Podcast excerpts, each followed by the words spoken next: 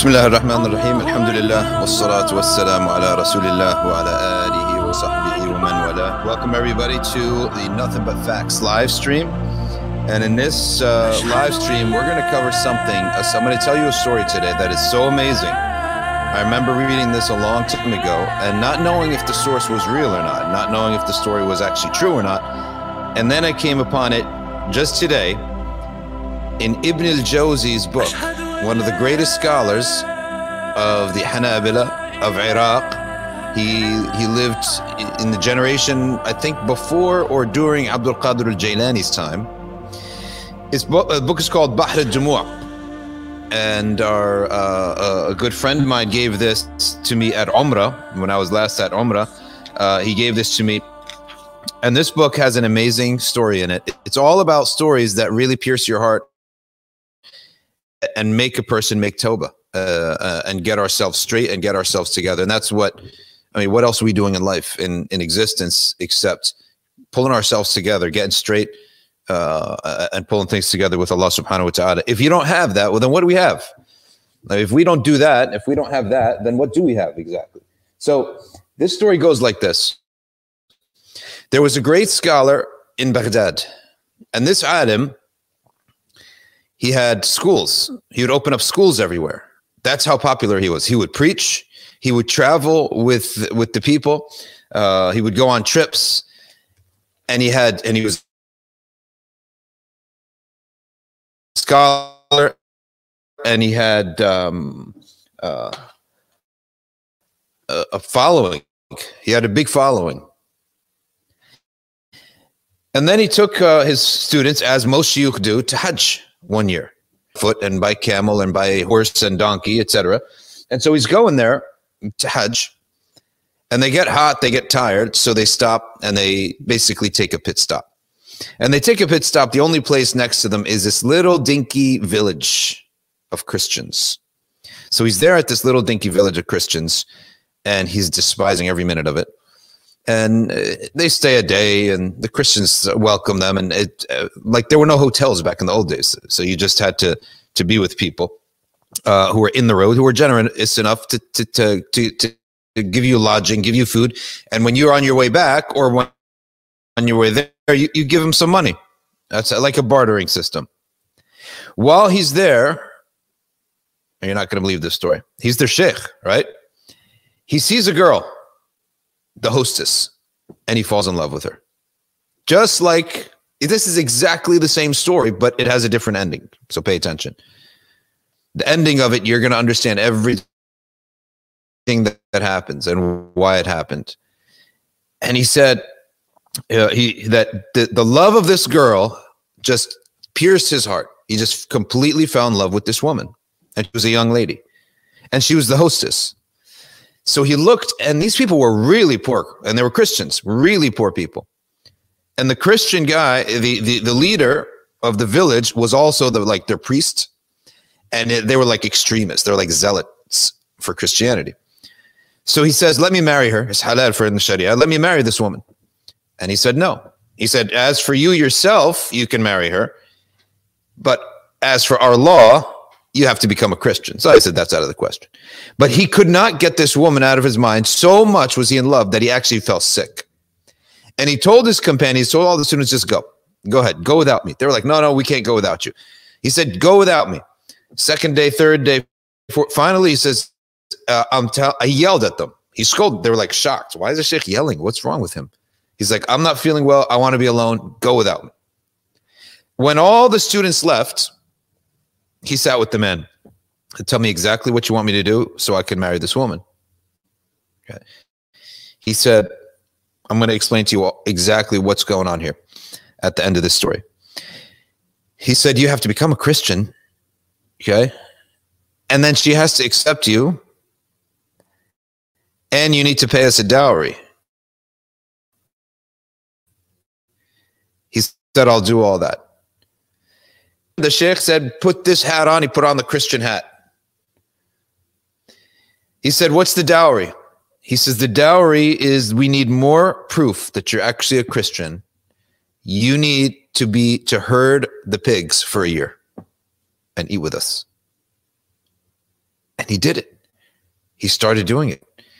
With the same staff that he used to give his khutbah on, we have to ask Allah afia. And you always have to be afraid for your deen. In this day and age, you got to hold on to your Islam. You got to be aware of it. You got to be conscious of it. You just can't regular just be a Muslim as if being Italian, being Egyptian, being Pakistani. No, you got to hold on to your Islam. La- yesterday we read about Bal'am ibn Ba'ura. He knew al-Ism al-Azam. He had a maqam with Allah subhanahu wa ta'ala. This man was a scholar of Quran and Hadith, Hafiz Quran, Hafiz Hadith, Hafiz Fiqh. He used to teach the madhab. He had schools and followers. He traded it in for his desires. You might ask yourself, I mean, this is so crazy. How does this happen? You're going to see because we will get an explanation of how this exactly happened and why. So he goes and he never goes to Hajj. He spends a year, okay, fulfilling his duty, right? The dowry. And his his companions come back though. They're like, let's go see if the sheikh is at the village. They go to the village and essentially, they basically almost have a heart attack from what they see. I mean, you can imagine when when a sheikh who's reliable and he starts giving fatwa that you don't like. Fatwa, forget uh you know, leaving Islam. No, fatwa that he doesn't like, that you don't that you if if your sheikh goes against the mashhur al-madhab, we have in each school of thought something called the mashhur. The mashhur is that which you act upon that which is the fatwa is given, right? There's no doubt about it. Okay. So many scholars have approved this. If he goes against that, your heart shakes.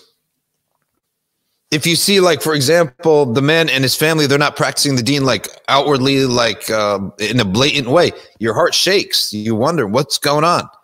Imagine now, and we're talking way back then when this idea of leaving Islam, coming to Islam, practicing Muslim, not practicing, okay, all that was unheard of. So they literally, one of them fainted when he saw it. And the other of them literally started to get pains in his head and he became sick. They literally like were cracked. Their minds cracked, their hearts cracked. And what and they said, We ran to Baghdad making Toba and asking Allah never to test us with what he's tested his sheikh with. We recited the Quran to him. We recited the hadith. He said, I know better than all of you. Isn't that what all the shuyukh say when they go astray? Right? I know the evidence is better than all of you. That's what he said. I know everything better than all of you. Leave. Okay. And therefore, he went and he continued and then he married the woman. He married her. He was wearing the cap and he was herding the pigs and he even became a lecturer in their religion in their little dinky uh, church because they were poor, very poor. But he was so in love with this woman. Okay. They married for a while. And then the students came back a second time, pleading with him and reciting the verses. He yelled at them and expelled them. On their way out, now, this is a little over a year now. On their way out, they saw him running, chasing after him, having thrown off the Christian hat and yelling, Ashadu an la ilaha illallah, Ashadu anna Muhammad Rasulullah. And they all started weeping and they just couldn't believe what happened. He read, he went straight to his old house, took a ghusl from top to bottom, and ran to the masjid and would not leave the mihrab of the masjid weeping out of tawbah. Weeping out of tawbah. They then said to him, Sheikh, we were so thankful that Allah has brought you back. And he started and he reviewed his Quran from cover to cover again, reciting it as a, pretend as if he was a student. He's sitting down his students and reciting to them the Quran, reciting the Hadith, reciting the fiqh, all over again. They asked him, Sheikh, what happened? What is this? He said, This, what you saw, what you all saw, was the result of a sin that I committed for one yani blink of an eye. I committed this sin for a blink of an eye. This, what could it possibly be that you did as a sheikh for a blink of an eye and that Allah Ta'ala has tested you and, and purified you and punished you, okay, for a year and, and a half by be being outside of Islam completely.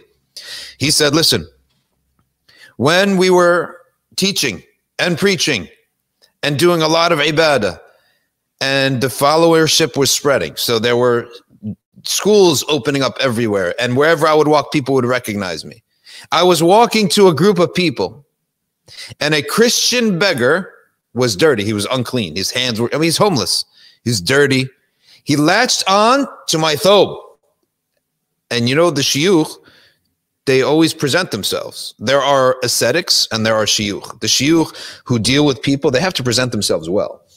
So he presents himself well. He doesn't want to get dirty. So he said, Get off me. And he said, "What? I want I want something from you. You're offering your services to everybody. I want I need something. I need some help."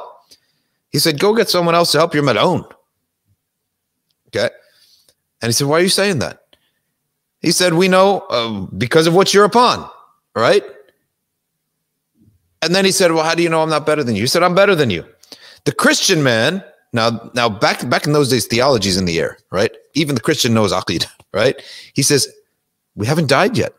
How do you know what my ending is and what your ending is?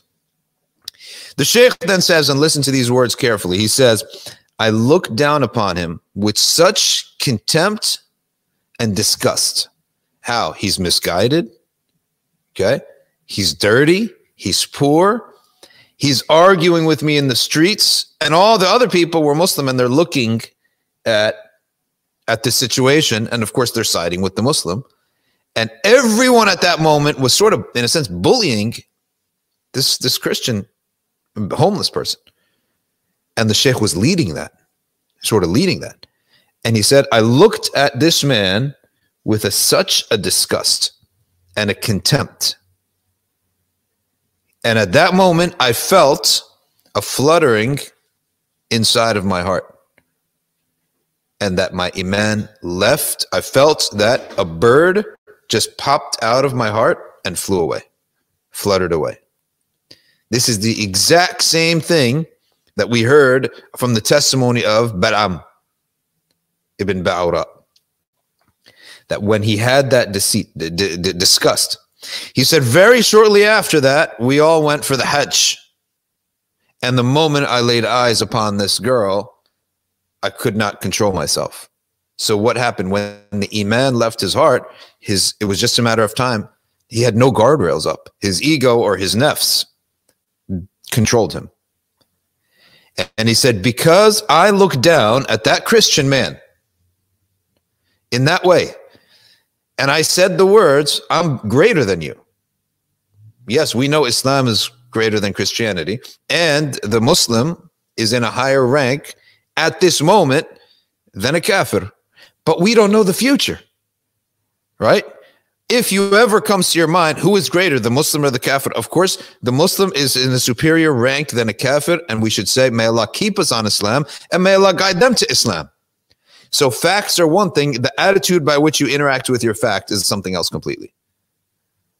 And for that attitude of uh, towards the man, Allah punished him. He said, then it was shortly after we went to Hajj, and that girl's love of that girl controlled my heart. And I left Islam and I started to know and think that maybe this is the punishment for what I did to that Christian man. Until you all came the first time, I sent you away. You came the second time. I became convinced and I asked Allah, Oh Allah, make Tawbah upon me so that I make make Tawbah to you. The reality of Tawbah is that Allah Ta'ala is the one who initiates repentance to the abd by offering it to the abd. Your acceptance of that is that you start making tawbah. You will. A, man asked Rabi al Adawiyah. He said, "Oh Rabi, I have so many sins. Can I repent to Allah?" She said, "You won't repent until He repents unto you." Then your repentance is the acceptance of His repentance unto you. So if the idea comes into your mind to make Toba, you should be weeping because that means Allah wants to make Toba to you. Meaning Allah want Toba means to return, that Allah is pulling you to him. So he repented and he started to, to do more ibadah and more seeking more knowledge and teaching even more than ever before. Until one day they were sitting, him and his students, he was very popular, he's very handsome and very popular, right? That's those are the types of people who get conceited, right? So he's sitting with his students and they're eating dinner and a bang knocks on the door. A man opens door. It's one of the servants. And he says, Well, what does she want? Or what does he want? He said, There's a girl here. She says she knows you. There's a poor Christian girl here. She says she knows you. And we're like, How would you know the Sheikh? Like, they don't know the story, right? And he's thinking to himself, Who, who could it possibly be? He says, Open the door, let her in. Lo and behold, it's the daughter, it's that woman that he had married, the daughter of that uh, leader of those Christians. She had come in. She comes in weeping. And he says, What brings you here? She said, when you left, I couldn't live without you. And I didn't know what to do because I knew that Christianity was the truth. Until, let me read this exactly word for word as Ibn Jawzi relates it. That she says, لما وليت عني غلبتني عيني فنمت I slept فرأيت علي بن أبي طالب I saw in my dream Ali ibn Abi Talib. Now remember, people know Islam the same way I would we we know as Muslims here in America who Peter, Paul, Mark, and Luke are, right? So she knows who Ali ibn Abi Talib is. I saw Ra'aytu Ali ibn Abi Talib. And he says to me, calm down, be upset, because the deen of Muhammad is what is true. She was genuinely, sincerely believing Christianity is true and that she lost her husband to Islam and that she's so upset now. He says she he calmed me down and said, La dina illa dina Muhammadin. There is no real deen except Muhammad. So calm down because that is the truth. What he's on is the truth. Okay. And he said it three times. ثم قال لي بعد ذلك then he said after that ما كان الله ليبتلي بك ولي من أوليائي it is not that Allah subhanahu wa ta'ala would test you. In other words, cause you to be in damnation through a wali from his awliya. So in this one dream, this sheikh, he had made tawbah so sincerely that Allah Ta'ala gifted him with his wife back and an announcement that he's from the awliya. It would not be that Allah will damn you, that you will be damned through a wali from the awliya. So he just fell in complete tears. He could not believe what he was seeing. And she said, Ashhadu an la ilaha illallah, ashhadu anna Muhammad Rasulullah. La ilaha illallah Muhammad Rasulullah. And that she entered Islam and they married again as Muslims this time. Lo and behold, time passes. Time passes. See, Allah Ta'ala, for when people are sincere, it's almost as if you write your own history. When people are sincere, all the parts and all the pieces, they all come together again.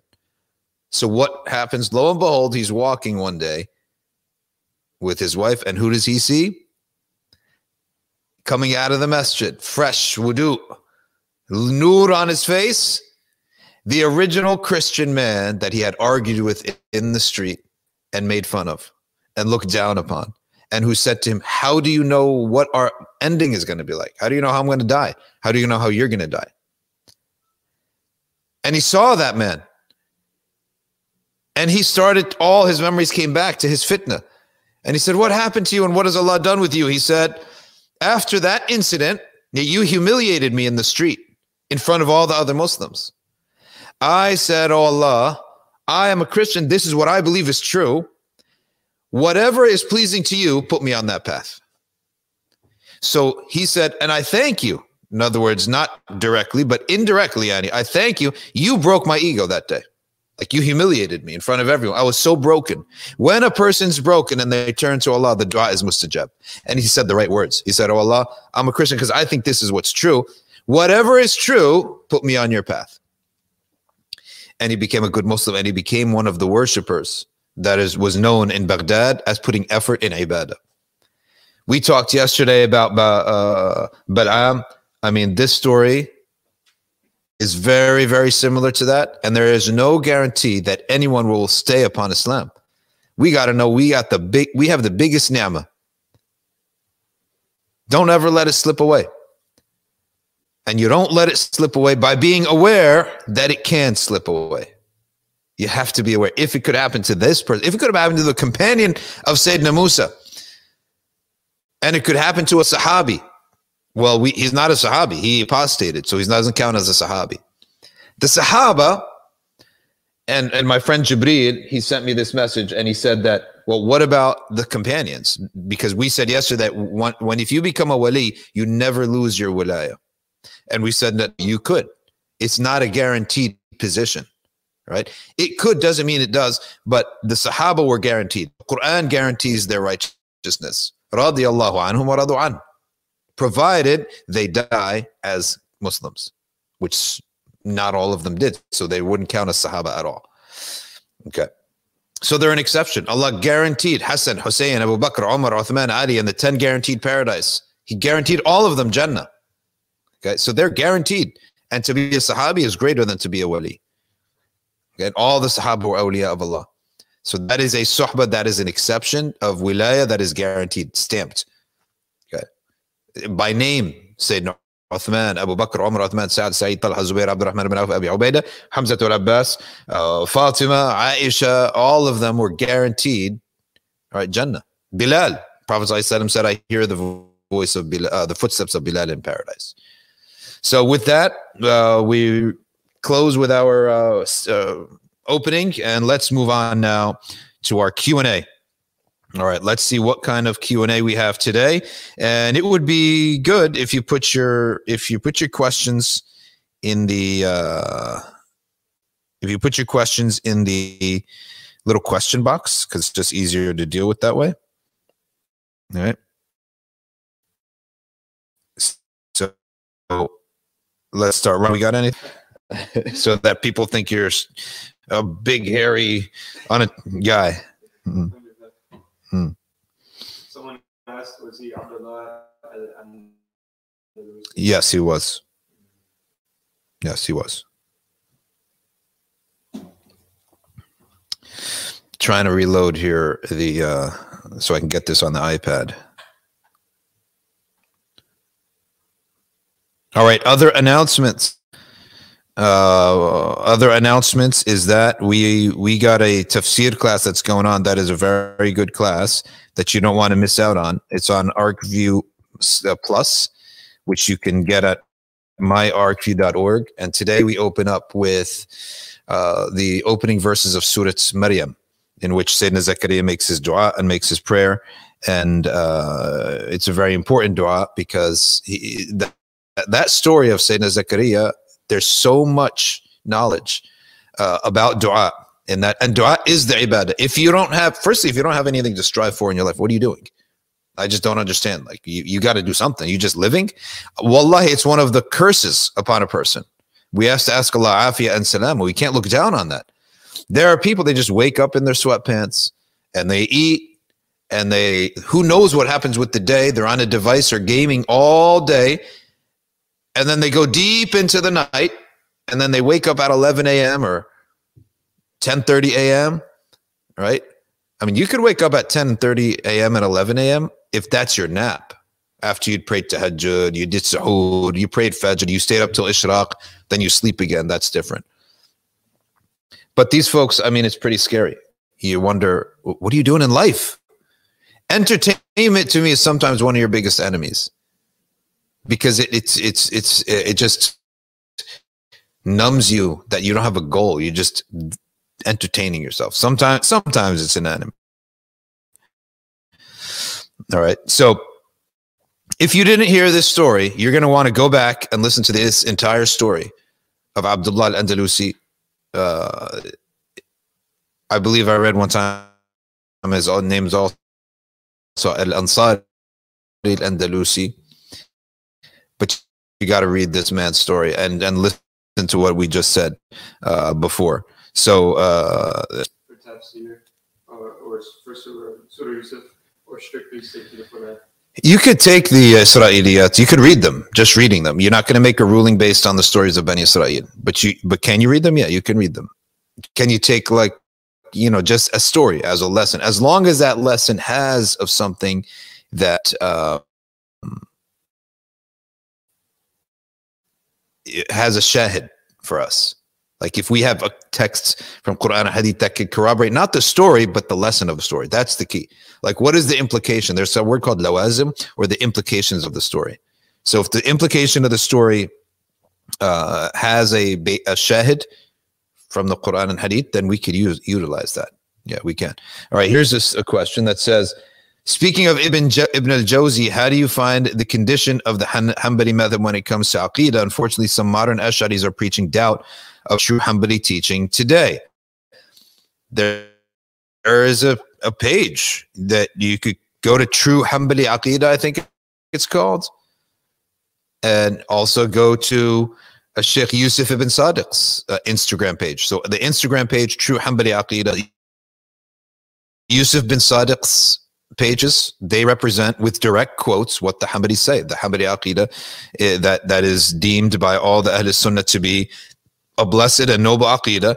And I as Sheikh Yusuf bin Sadiq recently sent me a book by Abdul Ghani Nabulsi he's saying that the Ash'ari Aqidah and the Hanbali Aqidah the, the basis of their Aqidah is one and the same.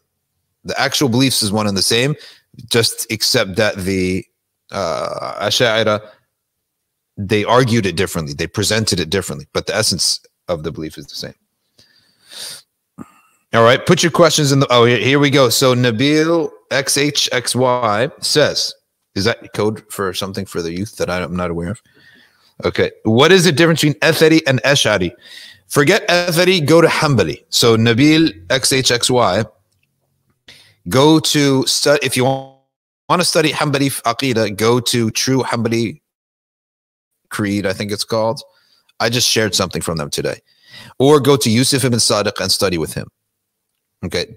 And essentially, the difference is the presentation and the, the way in which the Ash'aris express the tanzih. So the things that the Ash'aris don't believe in, the Hanbalis also don't believe in, except the Ash'aris have expressed it in terms right, that are that were not used in the time of Imam Ahmad. That's the only difference, uh, according to you know these uh, the the Hanabila that we spoke to. Okay, and you should also go and listen to my podcast with uh, Sheikh Yusuf ibn Sadiq. It's an interview. It's on YouTube. Mi'raj Mushtaq says, yesterday's question about how you started your Islamic knowledge and journey. Short form version is that we were a bunch of Egyptians, like most other Egyptians. We didn't pray. We had Nefertiti statues. We had a Kaaba on the wall, picture of the Kaaba. We fasted Ramadan, and my, my I remember my dad in the cradle teaching me Qul Allahu Ahad when I was young. Maybe not the cradle, but as young. So we had that stuff. I knew Qul Ahad, but there was no deen besides that in the house. Nothing, right? There was Egyptian culture. And then at some point, some teachers came in and people started to get aware of the deen. So we got into that.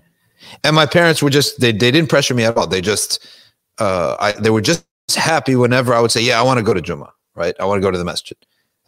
And so I'd like to see my my mom happy. She would be be happy. She never told me to, right? So uh, it was always just from me. It was never something that anyone pushed me to. Now, here's the trick. As a Muslim parent, I tell my kids to pray. They have to pray and they have to memorize the Quran. I have to give them a basis, right? So the idea that uh, that someone is not pressured into something is not the only way in which people are inspired. Sometimes, at Sheikh Muhammad, the greatest preacher for the Arabs, his name was of the last century, is Muhammad Mitwalli al-Sha'rawi. His father saw a vision of him when he was born that he saw a bird um, singing from a minaret. So he went and asked his brother, What do you think the dream means? He said, Go check if your wife is pregnant because you're going to have a boy whose whose preaching reaches far and wide. She turned out she was pregnant. So he knew this boy is going to be a scholar. Yeah. So he pushed him to study. And the sheikh did not want to study. He said, I want to be a rich farmer, right? I want to be a rich farmer. He said, You're going to study. So he went and he forced him to enroll at Al Azhar or whatever the college was, because there were two colleges next to each other. And he bought all the books. The father took all his savings and bought all the books. And then he came back a year, a little bit, a few months later to check on his son. He looked at the books and he said, The binding is not even cracked. You're not studying? And then he said, Then my father just put the book down and I'm expecting an outburst. You know, when you expect your parents to blow up? And we all know when the parent's going to blow up. You live with them for, for, for decade plus, right? You know when your parent's going to blow up. Then you get the shock of your life. He doesn't blow up. He said that my father then closed the book, put some money for my food and drink, and he said, uh, Assalamu alaikum. And he walked out with a broken heart. He said, The moment my father walked out with a broken heart is the moment I said, This is not right. I have to study. And when I took the first step to studying, I became an addict. Could not stop reading and reading and reading and studying and sitting in all the halaqat. He even went and he had a sheikh in Libya. In 1998 or six, he think he passed away. Slightly before that, a, new, a man from New Jersey was his doctor, and he was treating him. And he saw the sheikh weeping one in the waiting room or in the in the office, and he said, "Why are you weeping?" He said, "I went to the library before I came to this trip. I went to the uh, to the library, and he said, "There's nothing left to read." There's nothing in this the in the Turath al-Islami left for me to read, especially in tafsir. He's focused on tafsir. There's like there's no other tafsir for me to read. He had read all the tafsir, right? So that was Sheikh Sharawi. So, so just because I'm saying that I had no pressure into it does not mean that uh, if a parent does pressure their kid to pray or memorize Quran, that that they're not going to get a good result. No, you will get a good result. It is possible. So I'm just telling you that how it was for me. And then so I sat with this this Egyptian sheikh for a little bit who who was very strong. Then I sat with uh, I went to the circles of Ibrahim Buker for a long time. And he was Libyan and he had like a zuhud type of attitude which was really appealing to to me at least. I liked the zuhud. And then uh, it was after that it was Hamza Yusuf. And so Allah sent me the person who suited me at that time. So the one sheikh suited my whole family. Then the other sheikh, Dr. Ibrahim Buker, he would bring the high school kids and I would hang out with them. So we would take the lesson. I loved the lesson and I loved the hangout and we would hang out. And then uh, as a college student, uh, Hamza Yusuf came because he sort of bridged to both worlds. Like he bridged this world of deen, but also the, what it means to be an American, and and he was a convert, and he he brought the California culture, and he brought this desert Mauritanian culture. To me, this was all new all I knew is Egyptians, Palestinians, and Saudis. That's it. And there's Pakistanis over there somewhere, right? That's all I knew. That's all we hung out with. But he brought something totally different, a new culture, a new everything. And then he brought some more. So I started studying with that. I just never looked back after that. And then at, at our time, there weren't a lot of resources to tell the truth. In this day and age, the, if you have discipline, the resources are available if you have the discipline right? And you could, and the shuyukh are online now. Back in the day, you no no such thing as uh, communicating openly with the sheikh. It didn't happen, right? So, um, and then and and and there weren't institutions. You could sign up for some institution. It wasn't common, and you wouldn't know about it. They didn't have websites, right? Someone would have to go and sign up and get a culture shock. It was very different. So I had to scrap and scrap and scrap and get a little bit of knowledge here, a little bit of knowledge here. But we, uh, uh, but there was curriculums. The one thing that the Hamza Yusuf and his shuyukh, they taught was that there were curriculums, right? And so I took the curriculum in Arabic, Ajrumiya, then Qatr al-Nada, in fiqh, Ibn Ashir, Akhdari, Risalat ibn Abi Zayd, Aqrab al-Masalik. Okay. And then in Hadith, so watched the book with another sheikh. That's how I did it. It was never in a formal way, but it was it was with curriculum. And the most important thing is stay in constant communication with shuyukh. I'm in constant communication with different shuyukh to make sure my understanding is sharp, right, and, and that I'm on on top of things. All right, so that's the answer from uh, Mi'raj's question. All right, Ryan, anything from the other streams? Someone asked, is there scholarship available on the courses from yeah, email Ryan and he will get you on. We don't say no to anybody who can't uh, pay the tuition.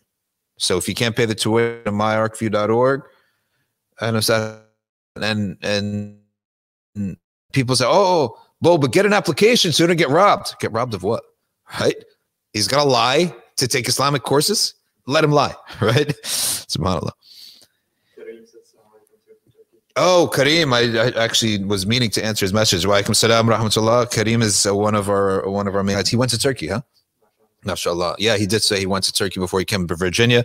And may Allah subhanahu wa ta'ala um, give him tawfiq eventually to Ibn ta'ala. He's very dedicated and um, he's got the engineer's mentality, right? He's one plus one equals two. You're not going to get any tricks or any instability. And we ask Allah Ta'ala to give him and all the other students tawfiq, and most importantly, and for us and him as well, and all these students istiqama and consistency because the, the path of knowledge is a long one and we need consistency and stability in our intention. Uh, Triple H says, Hussein from Chicago, we're entering Rajab and some of us are in deep sin. How do we turn ourselves around? That you don't give up. That's the only solution for someone. Even at Akhdari, Imam al Akhdari, he quotes and he mentions the idea of someone who is mutalabbis bin ma'siyah, addicted to a sin. And the only there's only one solution for these types. You don't give up. That's the only solution. There's no uh, what's the secret dhikr? What's the secret wird? Yes, there may be many different ad'iyah that you pray with. What's the secret time? Yes, take advantage of all that. But at the end, there's one solution for someone like this, which is you don't give up. All right, Sense and Malik says, can we just recite astaghfirullah as zikr or should we recite more elaborate version? Astaghfirullah is one of the best God, it results in increase of lifespan, increase of wealth, increase of children, and nearness to Allah subhanahu wa ta'ala. So if a person sticks to that, then they are good to go for sure, no doubt about it. And if you want to read the secrets of it, go find them in Surah Nuh. Read Surah Surah Nuh with a open eye, and you'll see the secrets of istighfar.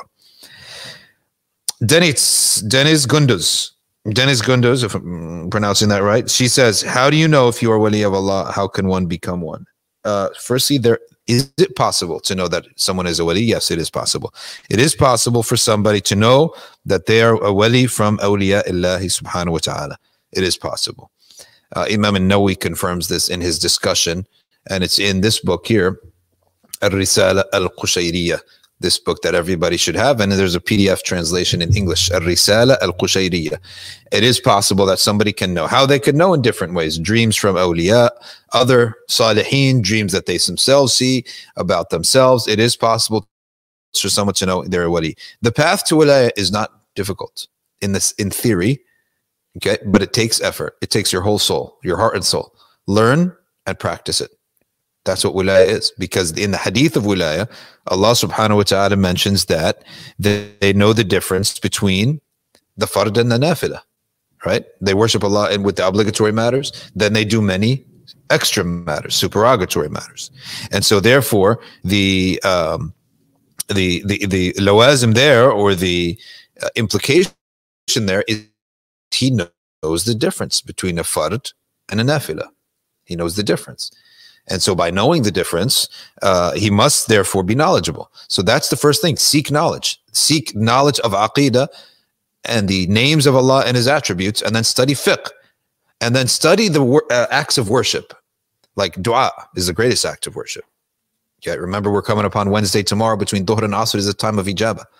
Dua, study dua, study adhkar. The sister just asked about istighfar. Okay, study adhkar Study acts, study the nawafil, tahajjud, and do acts of worship. Do much ibadah alongside with acting upon your knowledge, and Allah will open up the doors for you. Okay. There's no doubt about it. The doors will open up. All right, we got questions here. Uh, Ryan, what do you got? Okay, shoot. Someone asked why sometimes possessions of jinns happen in righteous people. Uh, possession of jinn, uh, you can say this Is it possible for a righteous person to be taken a prisoner of war? Prisoner of war. It's a it's a it's a f- tribulation that happens in. What place does philosophy have in that, or what Philosophy, its first place for for everyone is prohibition to read that nonsense. uh, philosophizing about the creator or the world or the universe until you study and you study first the refutations until your aqidah becomes really strong. Once someone's aqidah becomes really strong and they have a, a constant contact with scholars of aqidah, then they may read. So in the same way, and I always give the example, uh, the boxing commission, you need to be a licensed boxer for them to sponsor your fight. So if they permit someone like me, who's a, who, who never boxed ever, to go fight uh, against um, like Floyd Mayweather, one of these, these people, that would be a crime because that could be lead to murder, right? That's a crime. So likewise, philosophy, the argumentation is a boxing match of the minds. So novices should not go there. Don't even go there. Um, but if you train, then you could go there. You have to train first and study. Then you could go there. Or if you're a regular person, you find this stuff boring anyway. So what are they talking about? I actually said, look at the philosophers. When I studied philosophy, and I didn't do this the right way, I'm telling you, day we didn't have a lot of resources in New Jersey. I had to know for sure Islam was the truth. I knew Islam was the truth, but I had to know for sure the competition out there. So I went around studying all possible religions and philosophies by taking classes at Rutgers and reading. I just have to see the competition, right? And know for sure what's what they're saying. So there's no doubt. And one of the philosophy courses I took, the guy was really he was a nice guy. And I'm sitting there thinking about the guy. I said, there's a big difference between shiyukh and this guy. Shiyukh, the more you go into Islam, all the shiyukh, they, they, they're crisp, right? As they become real shiyukh, they become more crisp, clean, well dressed, handsome. And on top of that, so they, they, they smell good and they're surrounded with people, right? They're always surrounded with people who want what they have. This guy, he's unclean and he's a loner, right? And what is he going to do for society? What, he can't even lead a family, right? He doesn't even have a family. He's not even tolerable to marry. He, this guy was so unclean, right? And I thought to myself, like, what's the result? If this was a right, a good path, it should result in a person who you want to hang out with. I don't want to hang out with these people. None of them, the whole lot, the whole department, none of them were tolerable human beings, and none of them was a happy person right? Always quipping and whining about something. And I don't see a following around them. I see like youth or people, random people coming. But I can go to Sheikh and the plumber wants his attention and the, the rich person wants to be around. Has something. So oftentimes you don't just get the ideas. Let's look at the representative of those ideas. Right. And so that's why that Sheikh Abdullah al-Andalusi, he, he got a ta'deeb from Allah because if you are such Ali of Allah, you can't have that attribute in your heart of con- con- eh, con- contempt for other people. You have to have rahmah for other people. On that end. Right? So Allah is not accepting that His awliya, their hearts not be wonderful hearts. He will teach them how to have wonderful hearts. Right? Let's see what we got here. Let's take one of these.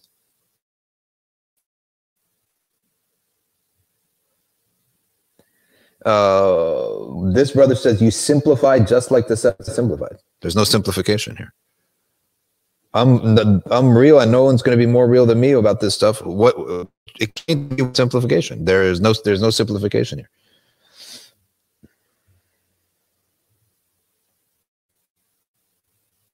Okay, what else we got here? Question. Let's hear. Spicy one. Good. Is it fair, appropriate to label one of Mujassam automatically he affirms the attributes in English, such as the hand, face, and other issues lately. No, if if he also said if he just says I affirm them, then no. And if he's definitely if he says no, there's none like unto him, it's a committee he then no, we wouldn't do that. And that's according to the um, fatwa and yeah, the fatwa of Sheikh Said Fuda.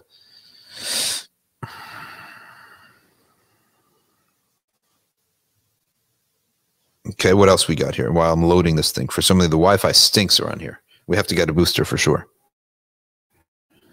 Is there any authentic scholarly opinion that the descendants of the Holy Prophet Sallallahu Alaihi Wasallam are given the glad tidings of dying on I don't know about that. I heard Sheikh Asrar said say that, but I didn't. I, I don't have a, a narration for that. So, but I'm sure it has a narration, but I didn't. I don't know the answer to that. Have you thought about teaching mantiq?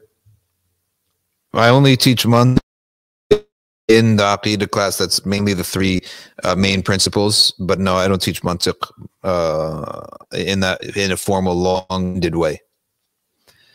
Question here says from Malik Tozif. Do heaven and hell physically are they existing, or is it a mere state? It is a physical existence, no doubt about that. There's no doubt about, and the resurrection is physical as well. Okay.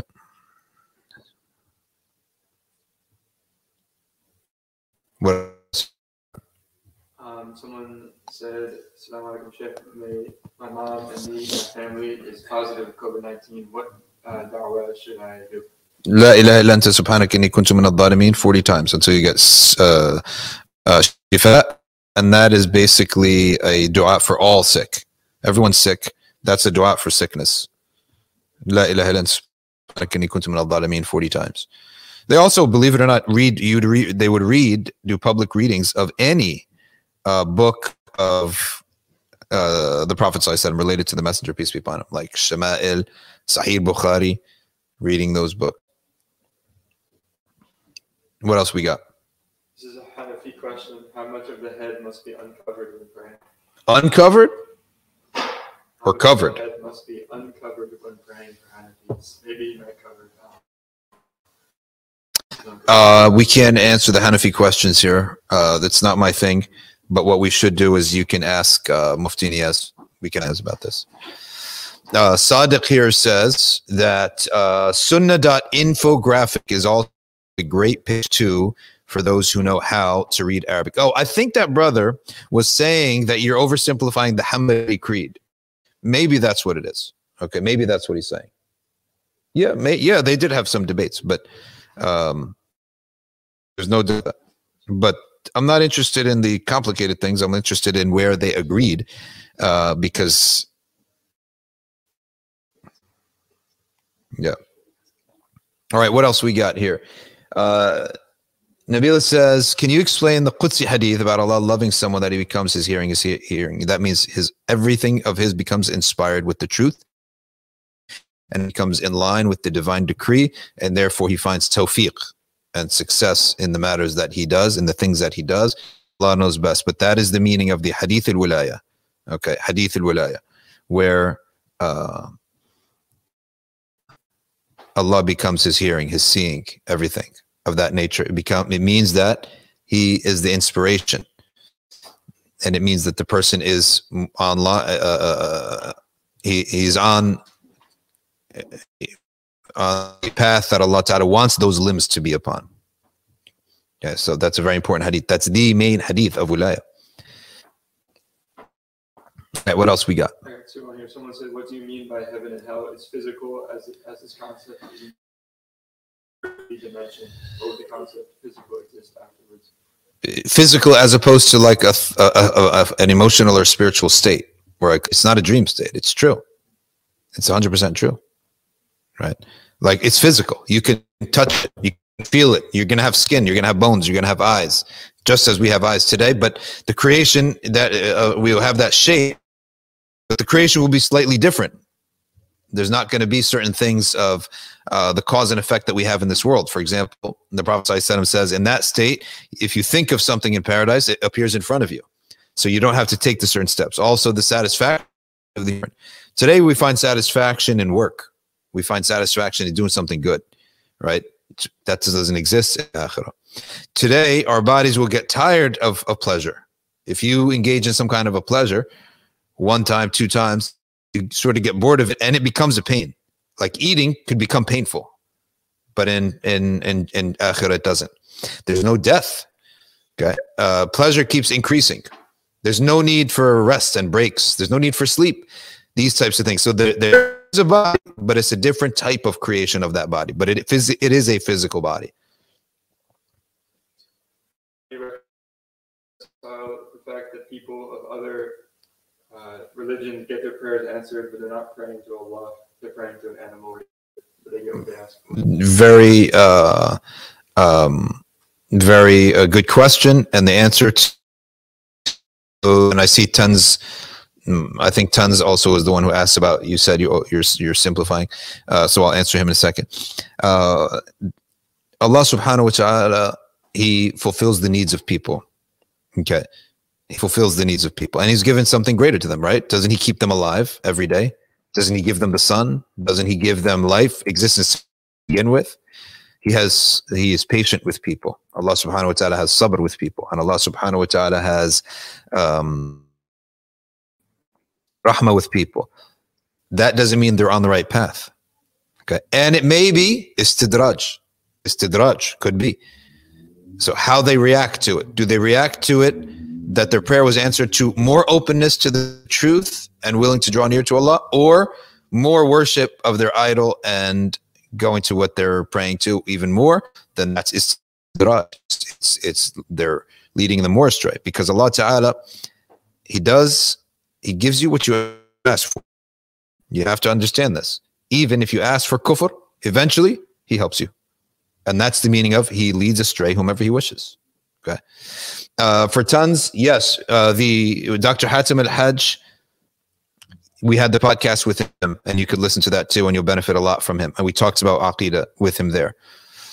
Okay. All right. Itsham says, How do we address those who deny the bid'ah hasana? They can deny it all they want. It's uh, fiqh.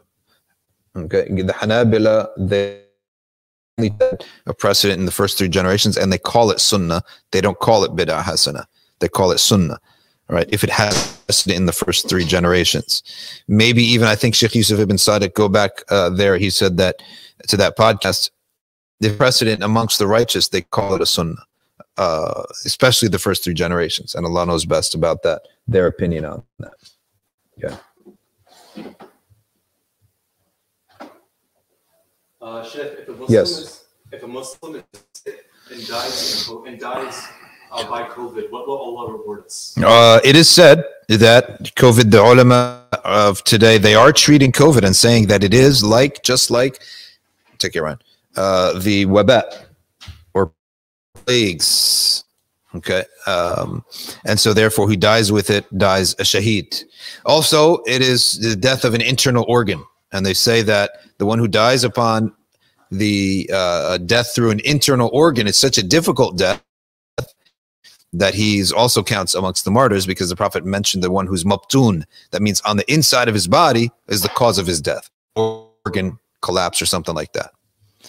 All right uh, s. Bailey says what is a good amount of salawat to do every day? A thousand. That's from ibn mas'ud. Sayyidina ibn mas'ud said they should not go um, a full day uh, let, let friday not pass doing 1000 salawat on the prophet sallallahu alaihi wasallam Okay, what we got? Does Islam have blasphemy laws? Yes, we do have blasphemy laws too. We have blasphemy laws, 100%. Does um is, does istidraj entail that the person subjected to it is completely unconscious of what's really going on? It's that they are so uh, immersed in their misguidance that they don't even realize that they're misguiding themselves further. And remember, istidraj, istidraj means being taken up so that you could be dropped down. It's a punishment. It does not happen randomly. Allah Ta'ala does not punish randomly. Istidraj a person after many, many, many warnings of the truth. You've been told once, you've been told twice, you've been told so many times of the truth. And yet you reject, reject, and reject until that, that point, Allah gives you what you wanted because you insisted upon it. How does he give you what you wanted? By making it look appear more beautiful and more beautiful. So you keep thinking you're succeeding, and he he stops giving you war- uh, bumps, speed bumps. No more speed bumps for you, right? No, nothing to remind you. Actually, go faster. Go as fast as you want now. You're getting wealth and you're getting success, and you're thinking that this is good for you, right? And then it leads you to hitting a wall or falling off uh, and and collapsing. So that's the concept of istidraj. And istidraj, remember, there's no concept here in Islam that Allah does for no reason. It's they earned it, and they got warnings, and that's the meaning of He guides who He wills, wills and misguides whom He wills. What else we got here? Is saying just sallallahu alayhi wa sallam count as one salawat? Yes, one. Sallallahu alaihi wasallam is one.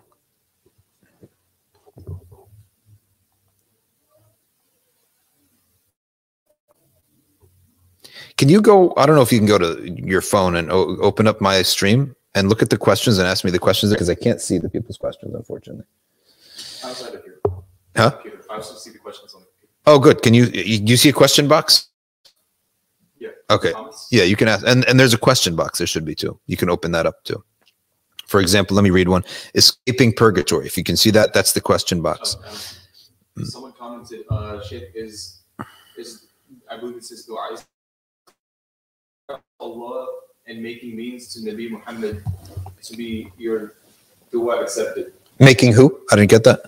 Uh, it's, I don't know if this is the same thing. It's spelled as D U W A A H. Dua. I guess it's dua, right? Yeah. So it's dua Allah and making means to Nabi Muhammad Yes. to be your dua accepted. That's the word. Uh, if you're making dua, then Allah Ta'ala is pleased with you. Okay. Because the dua is an intimate conversation with Allah, and Allah does not want an intimate conversation except with those whom He loves. So you persist in that. If you are studying fiqh, that is another sign that Allah is pleased with a person. If you're making salawats on the Prophet, that is another, and you're drawing near to Allah by all these extra actions. So you pile on all of these signs that Allah is pleased with you. And inshallah ta'ala, we will be pleased with us if we continue to strive, struggle. And we read it in reverse. So what, who was Allah pleased with? Right? And we have a the list of signs, characteristics, traits from Quran and from Hadith. Then we go and we take those on. We try to take on as many of those attributes as possible. Let me read this one from Escaping Purgatory he or she says, How should my revert friend handle the death of her grandmother? She's new to Islam and confused what to feel and what to do. This is always one of the most difficult things. Uh, how do you handle that uh, type of situation? Uh, we do have a she's brand new in Islam. She has only one obligation, and that learn about Allah and His Messenger, sallallahu alaihi wasallam. The other obligations are technically obligations. All right. But according to the fiqh of brand new Muslims, based on the Prophet ﷺ said, call them to Islam. If they accept that, then teach them the prayer. If they accept that, take their zakah. Don't take the best of it of their zakah either. So that Prophet Prophet ﷺ is teaching us in that hadith that there's gradation when there's a new Muslim. So and the gradation, the wisdom should be that if you go and you a new Muslim, listen, you're not allowed to make dua for them. I think that's going to be a problem, right? If it's going to be a problem, then maybe the wisdom says that, all right, just let them just start being Muslim first. Later, they can learn about that. Um, and then you can say, look, your grandmother is going to someone who's her creator, who is more merciful than you. There's no way that you have more mercy than your grandmother, uh, th- than Allah. So leave it at that. Just leave it at that. That's that's what I would say. You have nothing to worry about. There's nothing you could do that is more merciful than what Allah subhanahu wa ta'ala, the mercy that Allah has. Allah also has more knowledge than us, right? I may have mercy upon a person from based on what I know about them, right? Based on what I know about them. Allah knows what's inside of people's hearts, so just leave it to Allah. That would be my answer. What else you got? Shoot, I think our camera died out. It's just showing a black screen for the live stream on YouTube. Okay, so let's stop here. We got a lot of questions. We can't always take the questions, but we will be here from three, uh, from around 1.30 going forward from 1.30 to around 2.30. And jazakumullahu khairan for everybody. Let's make, uh, let's close out with the dua. We ask Allah subhanahu wa ta'ala to uh, bless gatherings and we ask Allah ta'ala to give it tawfiq and give it barakah. We ask Allah subhanahu wa ta'ala to accept this wa'adh and this mudhakara, this reminder, and uh, uh, to give us Allah subhanahu wa ta'ala to keep us on the straight path uh, and to keep us upon as sunnah, the book and the sunnah, uh, and the jama'ah, and the uh, correct understanding of our aqidah and of our fiqh. from uh, today until the day we die. And we ask Allah subhanahu wa ta'ala to give us and to our parents Jannat al Firdaus without any hisab. We ask Allah to keep us away from, from innovations and heresies and misguidance and fitan that lead people to misguidance and from major sins and from the dirtiness of the heart of arrogance and and and and uh, the uh, the states of the heart that are displeasing to him. We ask Allah subhanahu wa ta'ala to keep us studying at all time and to keep us people of dua and to answer our dua. So ask Allah for ijaba of our da'wat. We ask Allah ta'ala to make none more beloved to us than his most beloved Sayyid al-Kawnain, Sayyidina Muhammad sallallahu alayhi wa sallam. Alhamdulillahi Rabbil Alameen.